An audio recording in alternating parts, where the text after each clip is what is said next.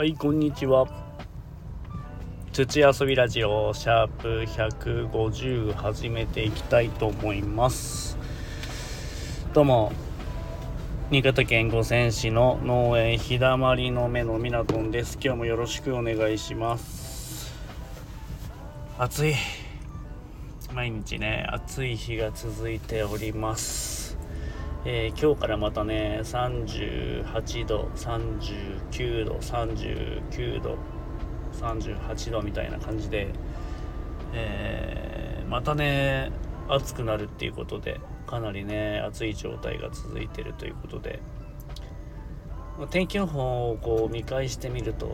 もう35度以上の日はもうざらにああるような感じですねやっぱりこの辺の地域でも。そりゃ暑いっすよね。でたまに32度33度みたいな日があるんですけどめちゃくちゃなんかね涼しく感じます。なのでしょうかねもう体がバグっちゃってる状態ですね。もう35度以上が慣れ慣れすぎちゃって。ただそうとはいえ本当にあの、まあ、ニュースでもそうなんですけど熱中症でね倒れる方がめちゃくちゃ多かったりするんでえー自分は大丈夫だって思わずに本当に水分補給とこまめなこうエアコンのね効いたところで休憩するってことがすごく大事なんであのー一緒にこう働いてる方いらっしゃる方はあの人が大丈夫だから自分も大丈夫だろうみたいな感覚でいると思うと本当に、えー倒れることがねあったりするんで自分は自分っていうね考えを持ってやっぱり、えー相手がいる仕事であればなおさらこう一緒に休憩取ったりとかね本当に無理しない程度に継続していけるような仕事の働き方をしていかなきゃいけないかなっていうふうにめちゃくちゃ思いますんで本当にねあともう少しでねもう少し頑張れば夏が終わるんでこのね猛暑日が終わってくると思うんで皆さん本当にね体気をつけて頑張っていきましょう。はい。ということでえー前回の温暖化のねお話をして、えー続きまたね、えー次回ということでお話しして、えまあ、前回は地球温暖化ってなぜ起こるのみたいなねこう話をしていたんですけど今回はまあそれに対してどんな影響があるのかなっていうところをお話をしていこうかなと思ってます。えーまずねこう地球温暖化が進むとどんなことが起こるのかっていうところでこう温室効果ガスが増え続けてこう温暖化が進むとまあね主にこう5つの影響があると言われてます。まず1つこう海の水が増えて陸地が減る。南極とか北極などこう寒い場所えーとか高い山のところとかにある氷とか氷河が溶けて海の水がね増えてしまいます。で海の水が増えると海の水位が上がって低い場所にある土地とか小さな島っていうのがね海に沈んでしまいます。実際にこう南太平洋にあるこうキリバスとかツバルといった小さな島国っていうところが国が丸ごと海に沈んでしまうんじゃないのかなっていうところで心配されているそうですね。で2番目。動物や植物が少なくなる。で寒い場所の氷が溶けてしまうと氷の上やこう冷たい海で暮らしていた動物たちがもちろん生きていけなくなるのでこうもう実際すでにこう北極熊は住む場所とか餌が少なくなっていてもう数がね減ってるんです。でその他に海の水位が上がって陸が減っていくことで森の木とかあと花あと森の中に住んでいた動物たちの住む場所がなくなってしまうかもしれないと。いうところです。3番目気候が変わる。今まで寒かったところが寒くなくなったり暑かったところがさらに暑くなったりというすることがこう予想されています。で氷が氷とかがね溶けたりして海が広がっていくことで雲がねこうできる仕組みとか風の吹き方なども変わってしまいます。そしてあの大雨とか洪水台風が増えるかもしれないし反対にこう雨やね雪が少なくなる場所とかあと砂漠になる場所が増えるって風に言われてます。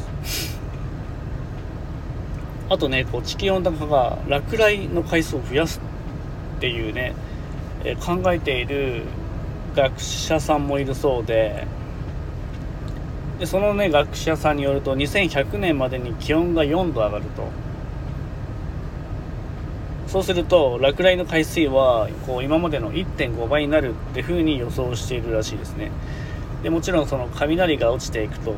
山火事とか停電が起きたりすることもあるのでこれ以上のねこう気温の上昇を抑えないといけないっていう状況に陥っています。で実際あのー、まあ、僕の住んでる新潟県五泉市もそうなんですけど子供の頃って雪がめちゃくちゃ降ってたんですよね。あのー、2階のこう屋根の上から、えー、こうダイブしても全然雪のクッションで全然平気っていうぐらい積もってたんですけど本当に自分が大人になって二十、まあ、歳過ぎてから考えてみるとそんなに雪が降らなくなっちゃって、まあ、2メートルとかは普通に降ってたんですけど子供の頃は。今ね降っても1.5メートルとか本当に降らない年は全く降らなくて一昨年ぐらいかなは全然本当に雪が少ない状況が続いてで僕もねこう冬場は、えー、高速道路の除雪作業に出てますんで仕事が全然なくてすごく退屈をしていた覚えがあるぐらい本当に雪が降らない年っていうのも出てき始めてます。はい。あとじゃあ4つ目。病気。伝染病が増えると。いうことでこう地球全体がね暖かくなっていくと気温が上がる場所が増えることでアフリカとかのねこう暑い地域で発生していた伝染病にかかる人がね増えるかもしれないと。特にこう蚊にね刺さられるこ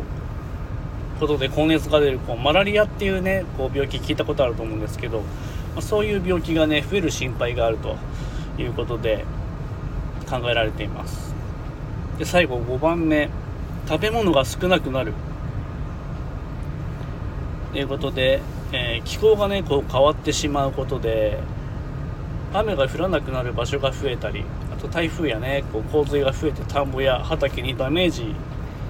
を受けたりすることがね考えられるんですけど本当にそうなるとお米とかね野菜などの農作物がね取れなくなってしまうっていうことも考えられていてもちろんねこう動物とか生きていく環境も変わってしまうんで農産物以外にもこう肉とか魚などもね少なくなるってことは考えられます。でももろにね、えー、自分はもう農業を始めて7年目ぐらいになるんですけどもろに感じてますね本当に。本当にこういう高温が続くと、えー、まずお米の品質は間違いなく今年は落ちるし、えー、作物のね収穫量も減っていくということで品質も収穫量も減るということで、えーこうねやっぱりね今日ツイッター今 X なんですけど、まあ、ポストしてちょっとしたんですけどやっぱりこんだけ暑くなってくるとこうここ数年でもう40度とか行くのは当たり前になってくるかもしれないと思います。でそうなってくるとねやっぱ品種とかあと作る作物もちょっと考えていかなきゃいけないかなっていうところに今来てるんじゃないのかなって思ってます。お米のねこうお米だけで言うと品種もそうで、えー、うちで今作ってるのがコシイブキ